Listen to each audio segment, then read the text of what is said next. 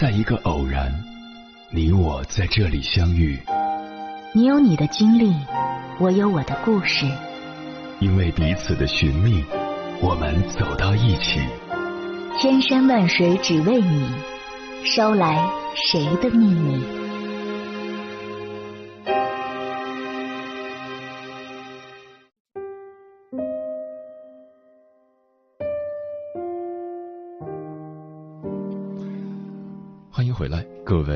行者，这里是正在直播的中国交通广播心灵夜话栏目《千山万水只为你》。深夜不孤单，我是迎波，我要以黑夜为翅膀，带你在电波中自在飞翔。网上有句话说：“好的婚姻渡我们到彼岸，坏的婚姻拖我们入苦海。”确实，婚姻的好坏会影响我们一生。那么，怎样才能拥有好的婚姻？好的婚姻需要夫妻双方用心对待，共同经营。婚姻中，男人懂得承担责任，女人懂得体谅包容，这样的婚姻才会越来越好。尤其是男人要真正清楚自己的责任，而不是似是而非。知乎上就有人曾问：婚姻中男人的责任到底是什么？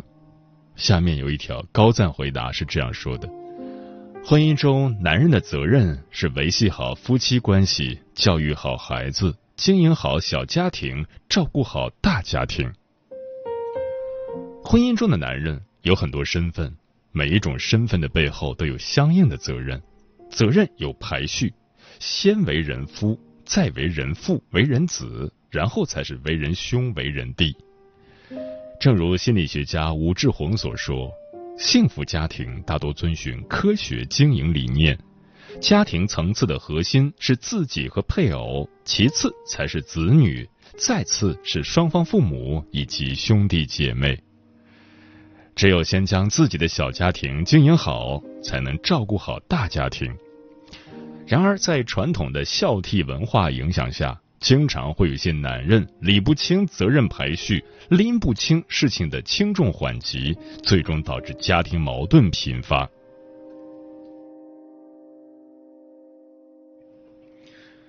在网上看过这样一个案例：一位叫程洁的女人，她的婚姻却因为拎不清的老公变得岌岌可危。程洁出生于东南沿海某三线城市，当地电商行业发展迅猛，他也是其中一员。因为入行较早，再加上这些年来的用心经营，他的店铺生意还不错。几年下来，他为自己买了房，也买了车。房子是全款，一百二十平米，三室两厅，一间睡觉，一间堆货，一间作为他的电商工作室。俗话说有得必有失，程杰的事业经营的不错，但个人感情生活一直是一片空白。因为做他这一行，生活圈子很小，每天大部分时间都要坐在电脑前。二十八岁时，程杰经人介绍认识了肖阳。经过半年多的交往，两人顺利牵手步入婚姻。肖阳在私企工作，收入一般。结婚后，程杰之前聘请的一位客服妹子家中有事儿辞职不做了，他便让肖阳也把工作辞了，过来与他合伙经营网店。程杰的父母也住在附近小区，母亲已经退休，平时都在程杰这边帮忙。父亲每天下班也会过来帮忙打包、安排发货。肖阳加入进来后，一家人都轻松了很多。肖阳家在另一个片区，虽然说不远，但每天来回也挺麻烦的。后来在程杰的劝说下，肖阳直接住了下来，很少回去了。夫妻二人同心协力，一起经营着小店，日子过得甜蜜且温馨。可好景不长，两人产生了一些矛盾。主要是与肖阳的原生家庭有关。肖阳来自多子女家庭，上面还有一个姐姐。姐姐肖飞已经结婚，婆家在城郊附近，那儿有一个工业区。肖飞和婆家人在那里做小生意，一年到头除了春节，其余时间都很忙。为了让孩子在市区上幼儿园，肖飞在女儿两岁时就把孩子送回娘家，让父母帮忙带。如今孩子已经上中班了，每天都是程洁婆婆在接送。婆婆已经六十岁了，平时是大病没有，小病不断。公公在附近超市打工，每天都要上班，而且他为人懒散，孩子的事儿根本指望不上。所以，每当婆婆身体不舒服的时候，都会打电话让肖阳帮忙接送孩子。肖阳每次一接到电话，马上放下手头的事，赶回去帮忙。次数一多，程杰就有些不高兴了。因为这么一来，网店的生意大受影响，而且肖阳还经常把孩子带过来。孩子比较顽皮，一过来就满房间的乱跑，翻箱倒柜找玩具。程杰一边忙着在网上和客户沟通，一边担心摆放在客厅用来拍照的样品会被孩子折腾坏。让他反感的是，不但婆婆看到不制止，肖阳也一样。婆婆甚至还笑着说：“以后孩子就放在这边，让他和肖阳提前练习怎么当父母。”为了孩子的事儿，夫妻俩开始经常拌嘴。最让程洁生气的一次，是她怀孕十六周的时候。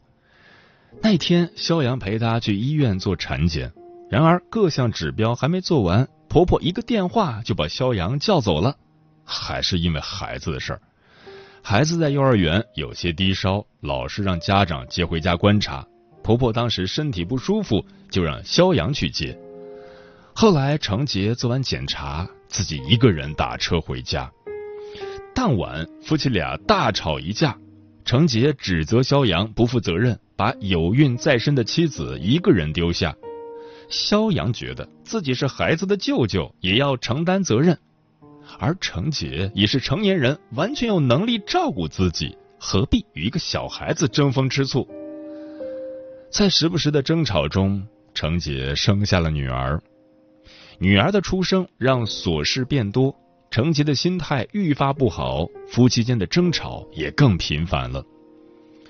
这时，肖阳的外甥女上小学了，婆婆打来电话的次数更多了。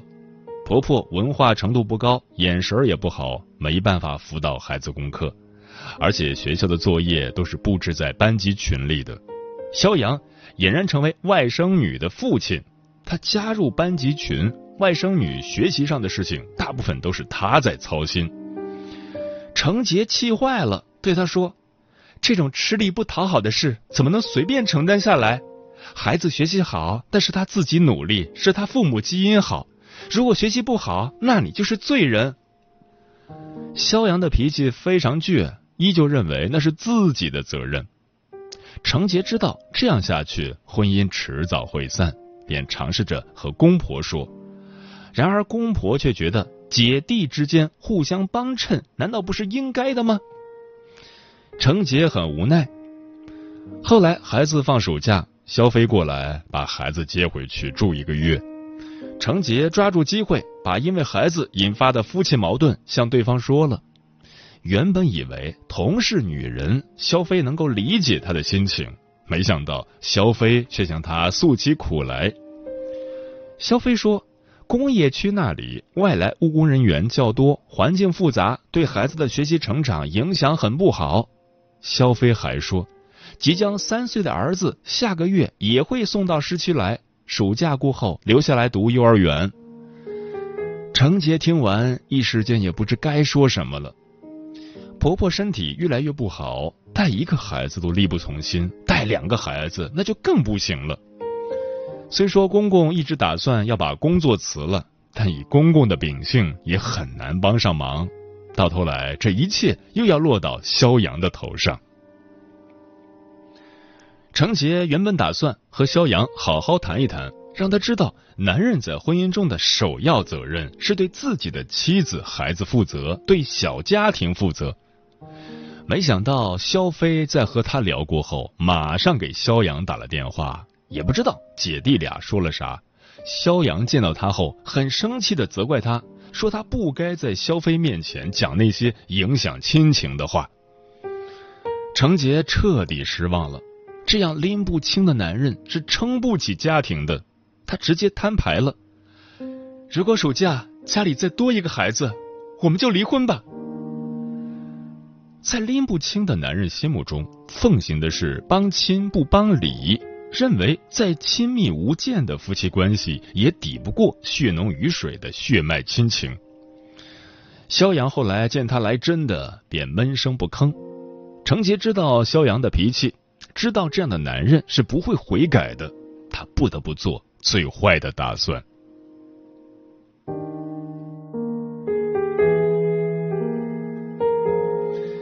这个故事对我们很有启发。吴志红曾说过：“如果夫妻关系是家庭核心，拥有第一发言权，那么这个家庭就会稳如磐石。因此，男人在婚姻中的首要责任是经营好夫妻关系。可惜的是，现实中很多男人都拎不清这一点。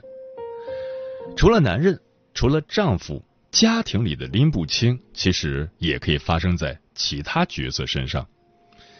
接下来，千山万水只为你，跟朋友们分享的文章名字叫《拎不清是一个家庭痛苦的根源》，作者苏婉。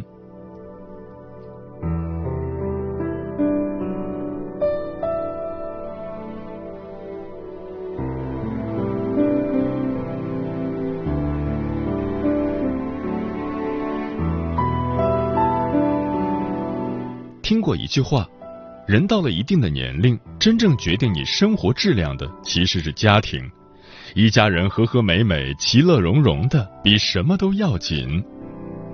仔细想想，真乃人生至理。倘若家人之间彼此不睦，再多的财富也不过是徒增烦恼和纷争而已。家和才能万事兴，人和才能长安宁。一个家最可怕的莫过于有人拎不清，家庭之中绝大多数矛盾皆来源于此。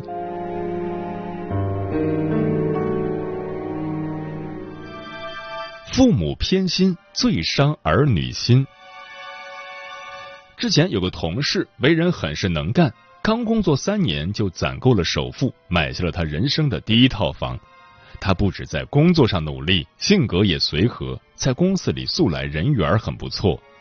可奇怪的是，他和家里的人鲜少联系，除了逢年过节偶尔回去一趟，其他时候就再没什么交集。直到有一次，公司组织到他老家附近做团建活动，他特意把我拉到一旁，嘱咐我说：“待会儿如果到了我家，千万别当着我爸妈的面夸我，提我买房的事儿。”因为他压根儿没和家里人说过，只说那房子是他租的。我有些愣住了，一时没反应过来，就听他叹了口气，继续开口道：“也不怕你笑话，其实我爸妈从小就比较偏心我弟，有什么好吃的好玩的，都是可着他先来，他剩下的才有我的份儿。我去上大学后，我的房间就给我弟改成书房了，我回去都是打地铺睡，所以。”我不太喜欢回家，回去也觉得自己像个外人。要是让他们知道我买了房，多半会逼着我把这房子过户给我弟。我不想给自己找麻烦，请你一定帮我保密。说起这些的时候，他的语气其实很平静，仿佛是在说一件习以为常的事情。可我的心却忍不住的泛起酸意。家和父母本该是孩子倦时累时的港湾，却让他如此这般的唯恐避之不及。原来那些不喜欢回家、少和家人亲近的背后，皆是事出有因。常听人说，一个巴掌伸出来，五个手指头也会有长有短。或许人的心真的很难做到绝对的公平。可父母过分的偏心，伤的是血浓于水的至亲。被纵容溺爱的一方，只会愈发的放肆；而被冷落的那一方，则会日渐寒心，和家人渐行渐远，甚至是反目为敌。电视剧《知否》里有句台词说得好：“儿女众多的人家，父母最要一碗水端平，方能家宅宁静。”虽说姊妹之间应该互相谦让，可也得是这个让或者是那个让，总不能让一头让。日子久了，父母姊妹之间难免生出嫌隙来。人心都是肉长的，谁也不该是永远被忽略、被牺牲的那一方。父母能够拎得清，不偏不倚的对待每一个孩子，才是家庭和睦的根基。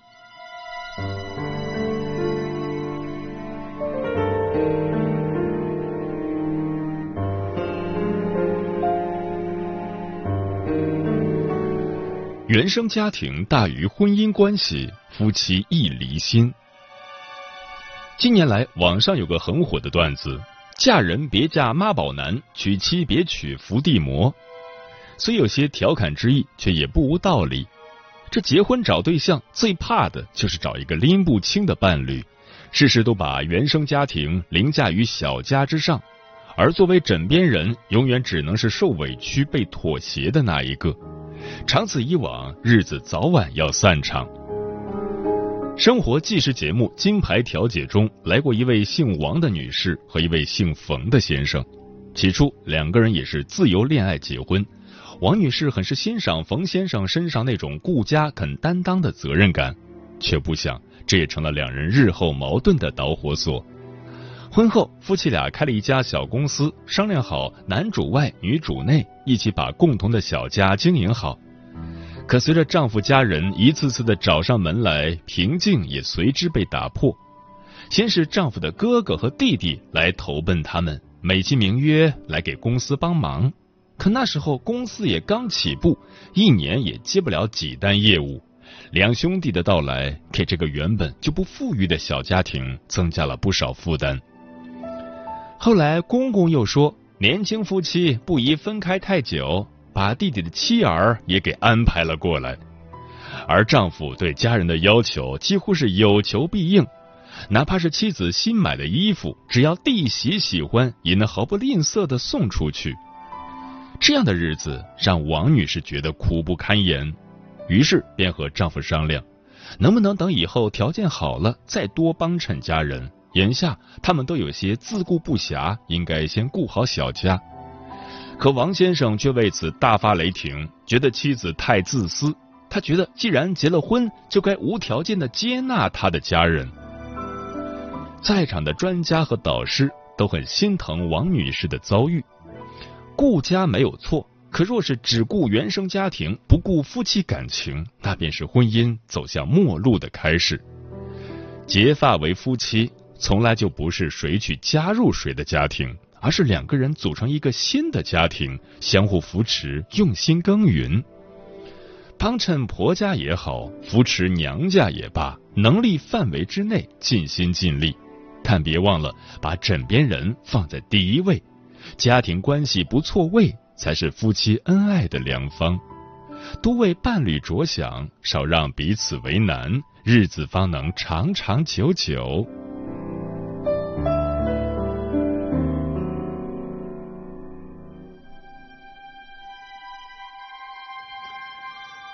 老人插手子女生活，家中难安宁。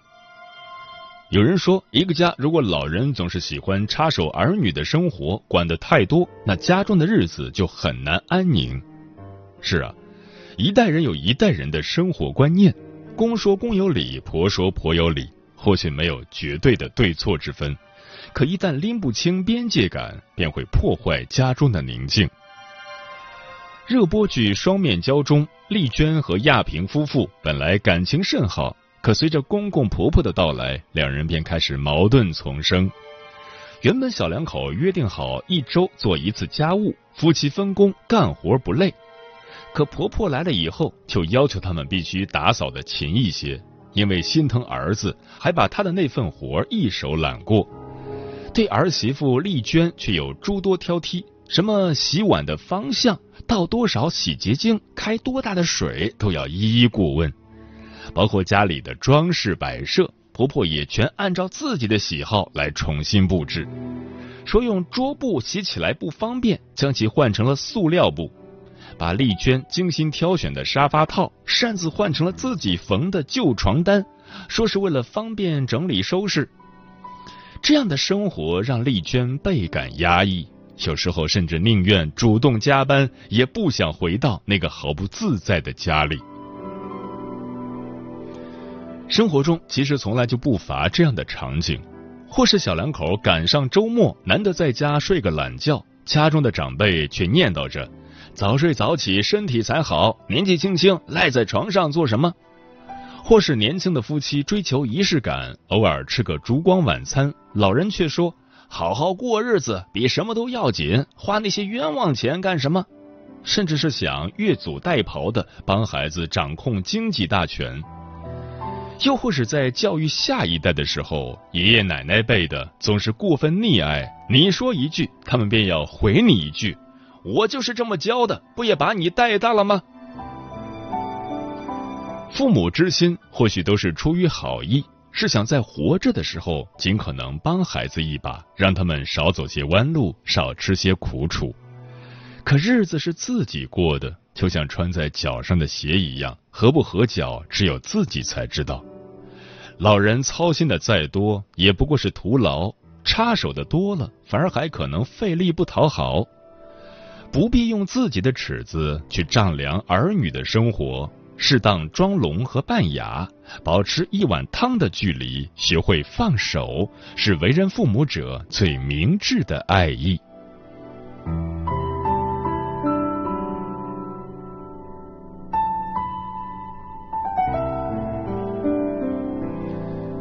很认同一句话：浴室拎得清是一个家最好的风水。的确，那些家庭中绝大多数的痛苦都是来源于拎不清。父母对待子女厚此薄彼，会让原本和睦的家庭分崩离析；伴侣把原生家庭凌驾于婚姻关系之上，夫妻终难白首同心。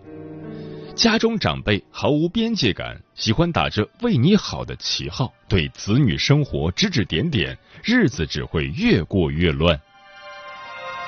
愿普天之下的所有父母都能一碗水端平，手心手背皆疼惜。每一个成了家的人都会更加善待自己的伴侣，任何时候都不要叫他流泪寒心。每一位家中的老人，从此以后都能少越位，多关心，尽可能的还儿女一片自由的天地。做一个清醒通透、事事拎得清的人，让家庭远离苦难，把生活经营的顺遂美满。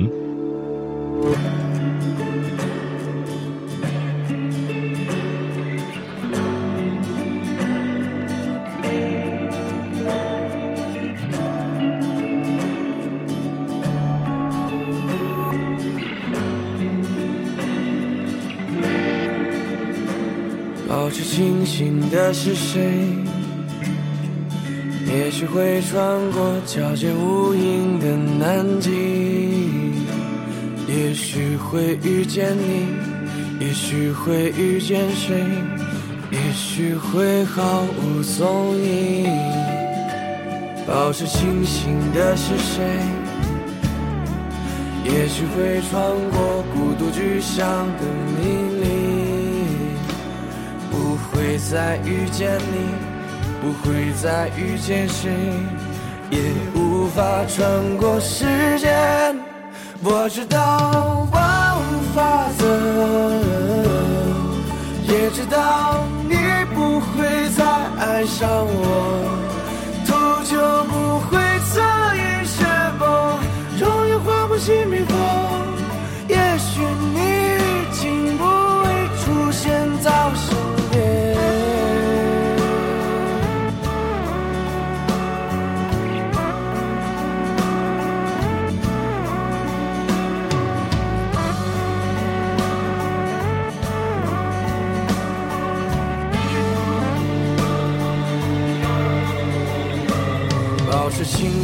的是谁？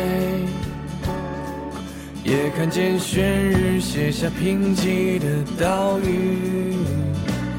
不会再遇见你，不会再遇见谁，也无法反向时间。我知道万无法则，也知道你不会再爱上我。秃鹫不会侧影雪崩，情多不经意也许你已经不会出现在我身边。